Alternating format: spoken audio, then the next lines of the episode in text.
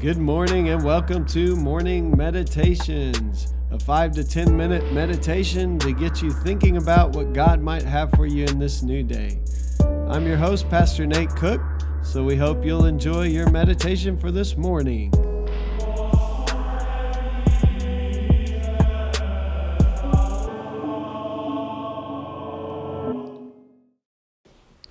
Hey, this is Pastor Nate, and this is your morning meditation for Friday, October 25th, 2019.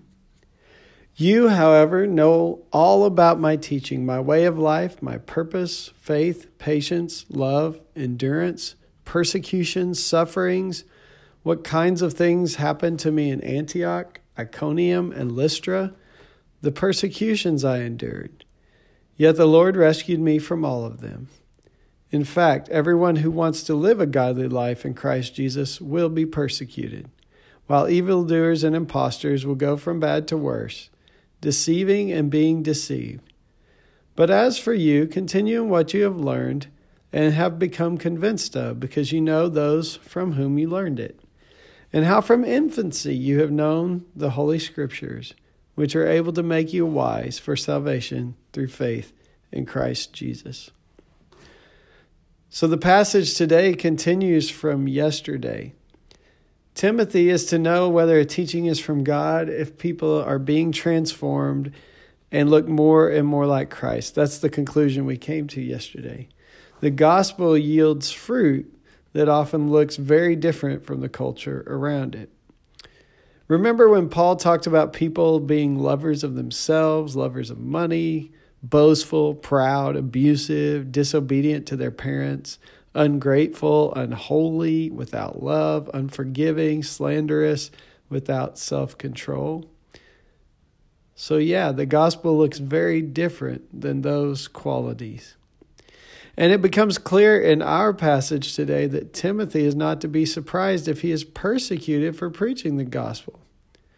After all, Paul has been persecuted and is now writing from prison. In fact, Paul tells Timothy that persecution is to be expected for living out the gospel. So, one thing is clear just because Timothy runs into resistance does not mean that Timothy is not in the center of God's will. We sometimes think that if it's God's will, everything will just work out. We'll go down the path of least resistance. In fact, sometimes we see any resistance as God, we would say, closing a door.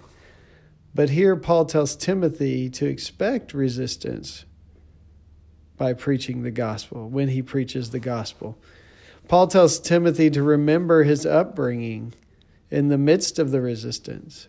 So it's clear that Timothy had some influential women in his life his mother and his grandmother, who were named Lois and Eunice. And they had instructed him as a child. And now Timothy had even learned from Paul about the faith. Maybe today, one thing we could think about is the influential people in our lives who taught us the gospel of Jesus Christ. Maybe some of them we learned from even as a child. So maybe today we could even thank them for being part of our faith development.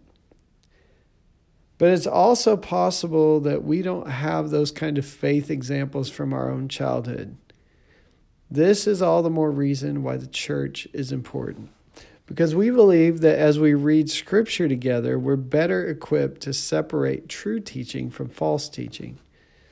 Because we're accountable to one another, it's easier to keep from getting sidetracked by some kinds of strange teaching. So, on this Friday, maybe some of the best things we could do would be to write a card or a note to thank those who nurtured us in the faith. And then the other thing would be to commit ourselves to hearing the Word of God and being in worship with our other believers, our, our brothers and sisters in Christ this next Sunday morning. Hey, that's just a thought for this morning, and I hope you have a great day.